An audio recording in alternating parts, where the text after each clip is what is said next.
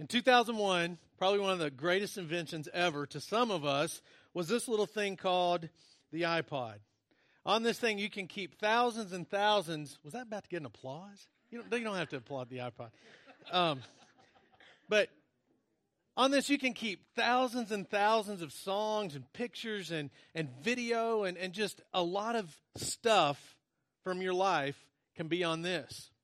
But today we're starting this new series called iTudes. And the I stands for inner, inner attitudes. We're going to be talking about the things inside of us, how we approach life, how we handle things, how we how we treat others. Just like we keep our own um, our own music tastes and our own pictures and video on a on an iPod, our our attitude is kind of our own personal soundtrack to life. It affects everything that we do. Our attitude affects our relationships. Our attitude affects how successful we are in life. Our attitude affects the kind of parent we are, the kind of husband or wife we are, the kind of employee or boss. It all hinges on our attitude. Our attitude, probably more than anything else, determines our quality of life. It determines how far we go or how far we don't go.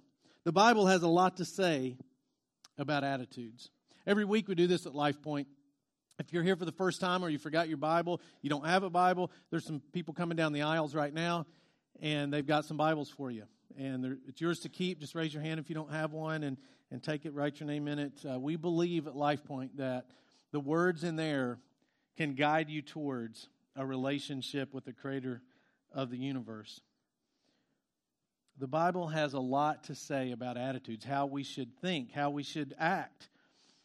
The world has a lot to say about our attitude as well. And the world has a lot to say about how we should act and how we should think and how we should respond. And what God's word says and what the world says don't always match up. In fact, a lot of times they don't. How many of you know what I mean when I say alternative music. You understand what I'm saying? Okay, six people. Good. Okay, so the rest of you, alternative music is music that goes against that which is popular. It's revolutionary, it's different. It's not like what you can turn on the radio and hear, it's alternative. Jesus had a lot of alternative things to say. The New Testament had a lot of things to say that were an alternative, that were revolutionary, that were against the popular thinking of the day.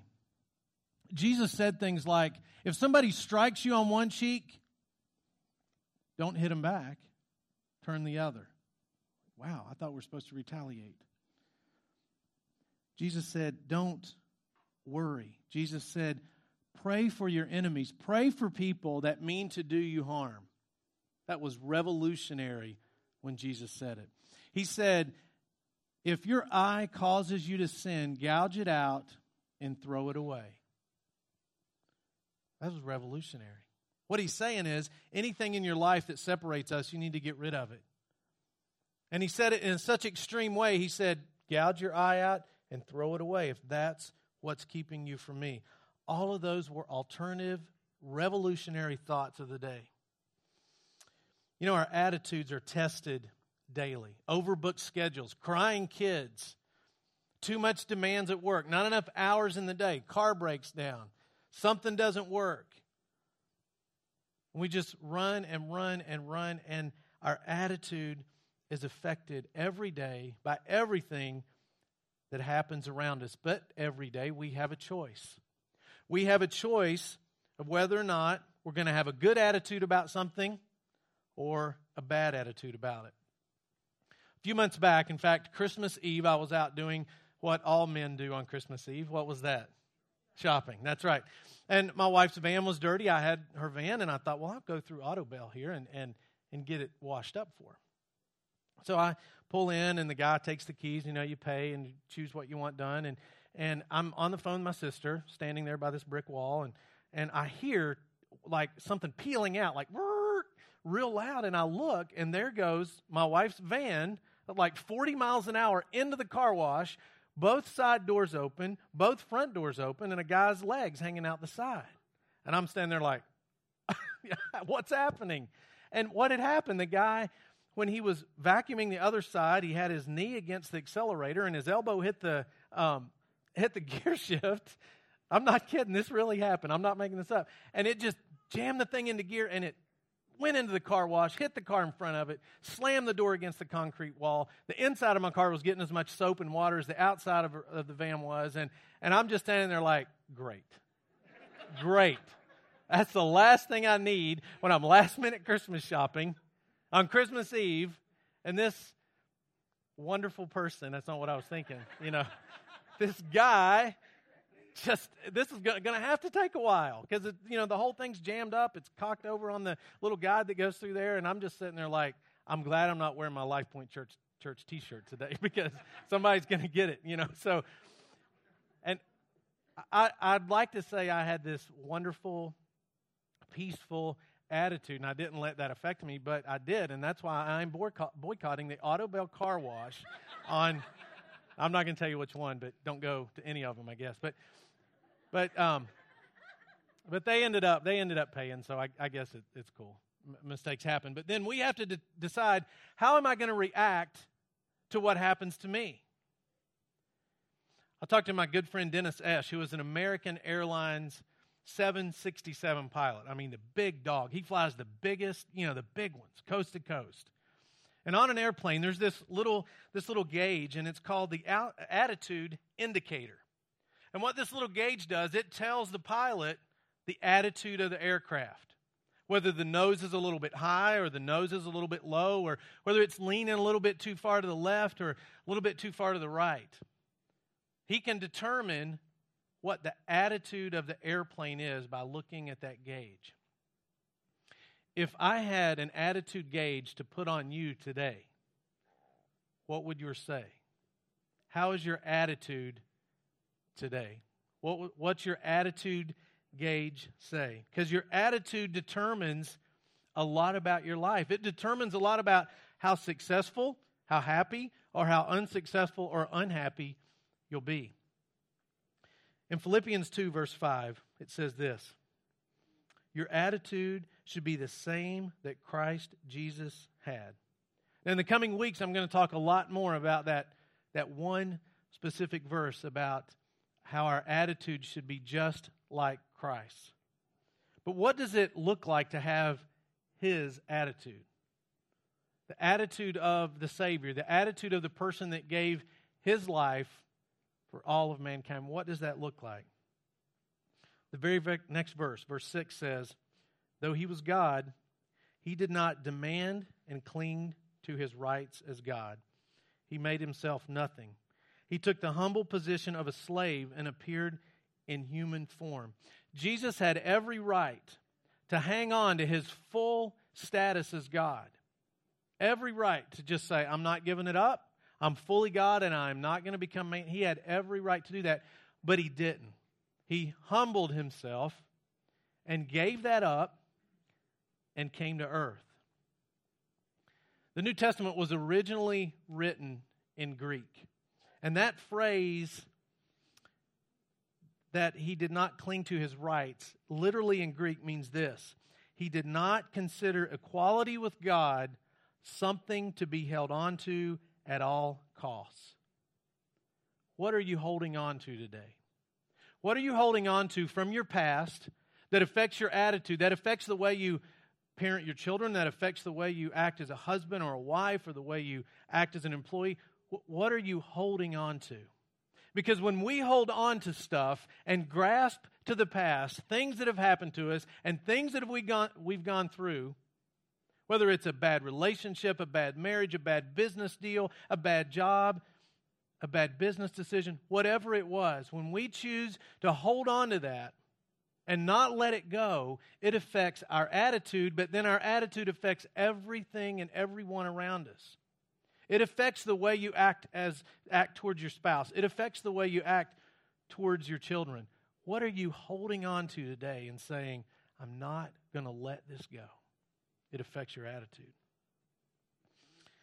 The attitudes we have today affect the joys or the regrets that we have tomorrow. So, however we're acting today, however our attitude is today, if it's a good one, that's going to affect it in a joyful way in the future. If it's a bad one, it's going to bring regrets in the future. Author John Maxwell says it like this Do you feel the world is treating you well? If your attitude tor- towards the world is excellent, you'll receive excellent results. If you feel so so about the world and your response from the world, it'll just be average.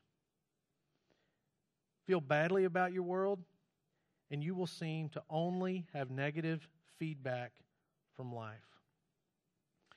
Your attitude determines your approach to life.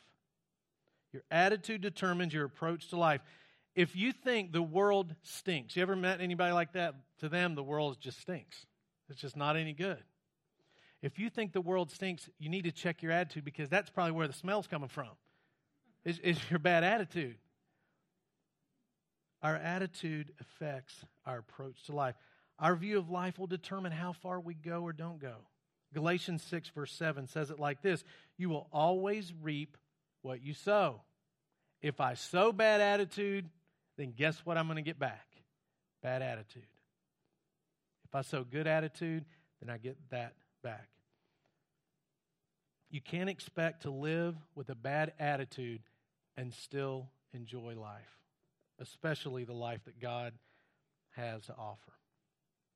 It's all in the way we approach things, it's all in the way we look at things, it's our attitude towards what might be a challenge.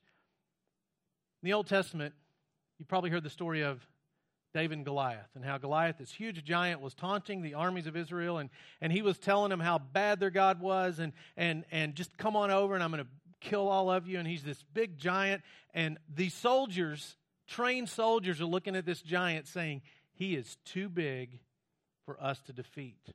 And little David comes up and says, He is too big for me to miss. You know, this guy's so big, surely I can hit him.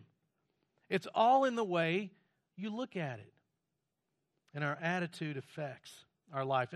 In the New Testament, Jesus had a lot of people following him around. And in Matthew chapter 5, Jesus noticed the crowds following behind him, and, and this is what it says. Chapter 5, verse 1. When he saw the crowds, he went up on a mountainside and sat down and began to teach. Jesus looked around and he saw these crowds. And then what follows in Matthew chapter 5 is what's known as the Sermon on the Mount, the longest period of when, you know, writing of Jesus' sermons, of what he had to say. Matthew's Matthew chapter 5, 6, and 7. And these people had seen him perform miracles. They'd been called by him. They'd given their lives for him and left their homes and, and were following Christ and he sees these crowds and he sits down on a mountainside and says, I've got some things to share with you. I've got some things to talk to you about. And much of what he had to say in the Sermon on the Mount was in direct opposition of the day. So people listened. Much of what he had to say had to do with attitude, with actions. And what he did in the Sermon on the Mount was lay out some basic core principles about the Christian life. His teaching was not about rules and ritual in this sermon, it was about heart, it was about attitudes. And throughout this sermon, he said many times, You've heard that it was said in the past, but I want to tell you this. He talked about everything from gossip to lust to love to judgment and this sermon gave his followers a clear picture of the kind of attitude they needed to have.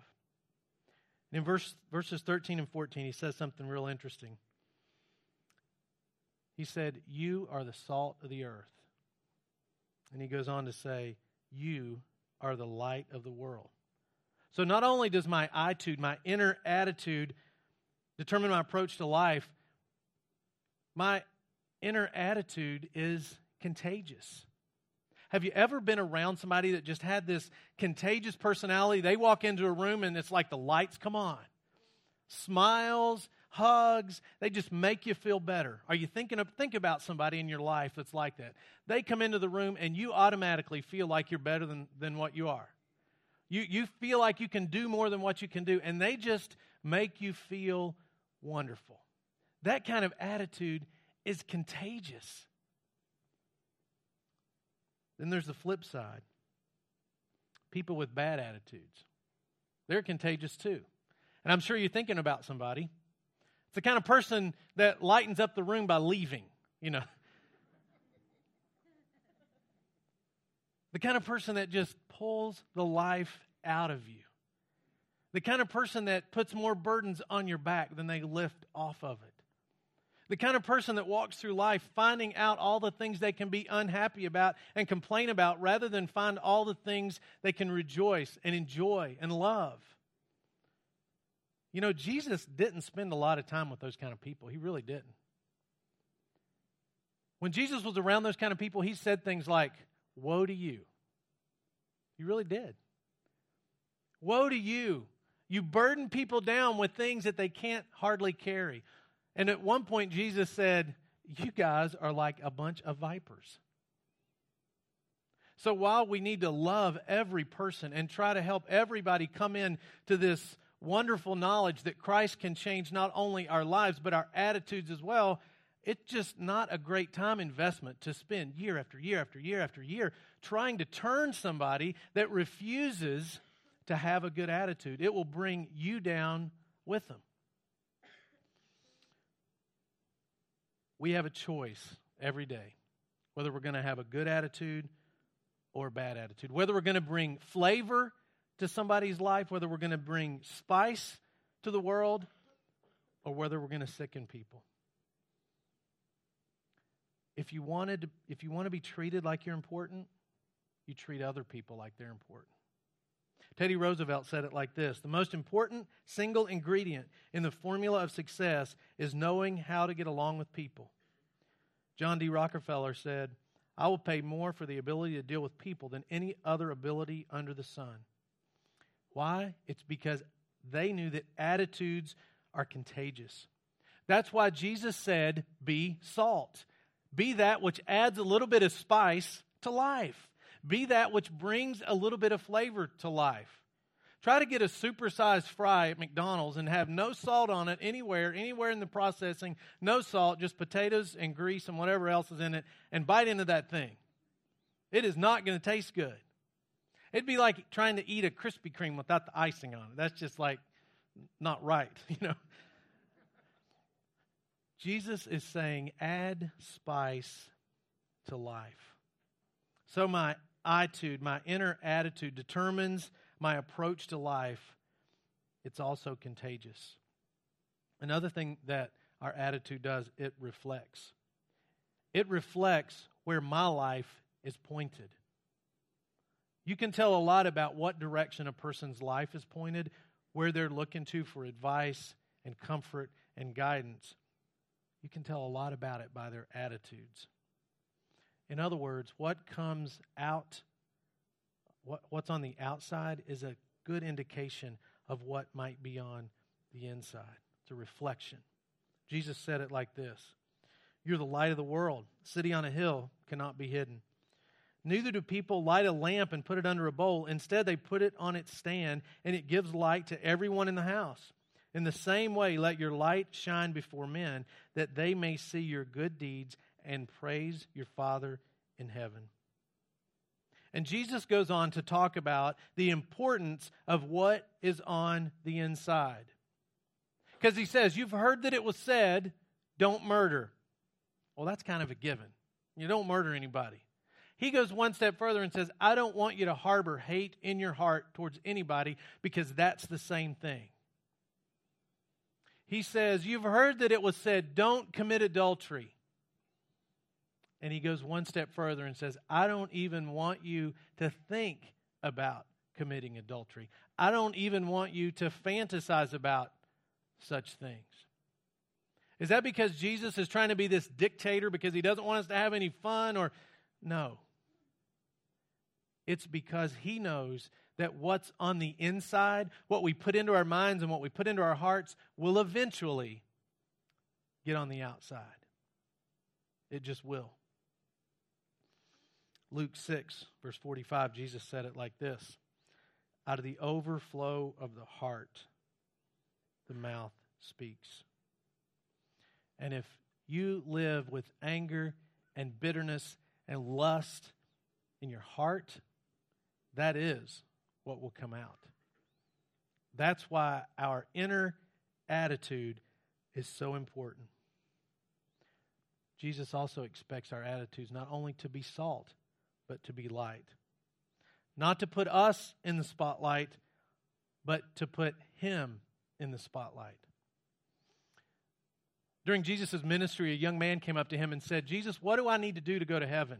What do I need to do to get eternal life? And Jesus said, Well, you need to obey my commands. And the guy was like, Got it. Got that down. Done. Jesus said, Well, I also need you to give up everything. The guy's like, Everything? I got a lot of money. He said, Got to give it up. Got to give it all up. And the guy went away sad. Now, Jesus doesn't expect everybody to just give away all their money, but what he expects is to give up whatever is in your life that keeps you from a relationship with him. In this guy's case, it was money. And he went away sad.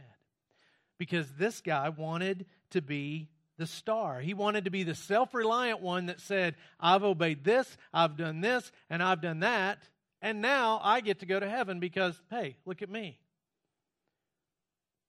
Jesus is the only star. He is the only light. He's the only reason we shine.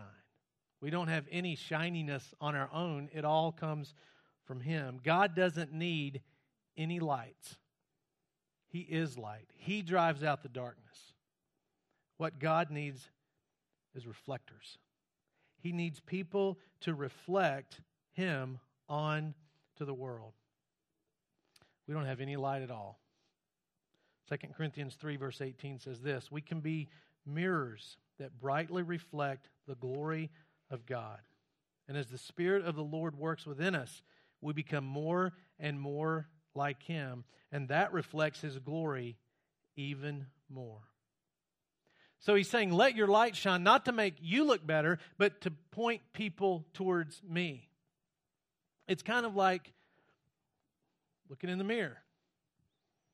First service, I was able to, see I can see people. That's so cool. I just went around and blinded everybody. But anyway, I can, um, that light going out there, I can see faces. I'm not speaking to the darkness now.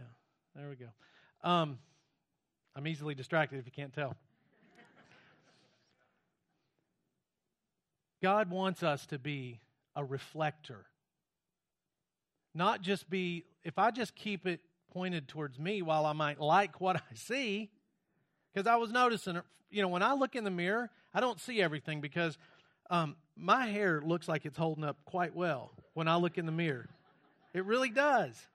I don't see a problem here. It looks looks fine. We can get a distorted view of ourselves if we just look into the mirror and try to reflect us. But what God asks us to do is to be his reflector. And when he shines into our life, that goes out to other people's lives. That goes out in the form of our attitude. One of my favorite speakers in the world is Louis Giglio, and he says this about being a reflection. He says, There's no such thing as moonlight. We say, Wow, isn't the moon bright tonight? But the moon has no brightness of its own. It has no light of its own. It only reflects the sun. The moon is nothing but a big ball of dust. A big ball of dust hit by the most awesome star in the galaxy that's 93 million miles away. And when it gets hit by the sunlight, he says, Wow. It lights up and it reflects the sun. So next time we see this beautiful moon that's out, remember that's a big ball of dust that's reflecting this light from the sun. You know, us and the moon have a lot in common because in Genesis chapter 1, it talks about how God made man, and it was from what? Dust. So we are piles of dust walking around, and if, if we're shining at all, it's because His light is shining on us. He provides the light. We just reflect it. And that's done through our attitude, through the way we treat other people, through the way we react to the situations of life. Over the next few weeks, we're going to be talking about more inner attitudes. And I want to challenge you if you didn't write anything else down in the notes today other than not to go to Autobell Car Wash, but I really didn't mean that. So if you worked at Autobell, I'm sorry I said that. I didn't mean to mean to say that. Um, if you didn't write anything else down, write this down. Be the moon. As you go through the week, as you go through life, be the moon.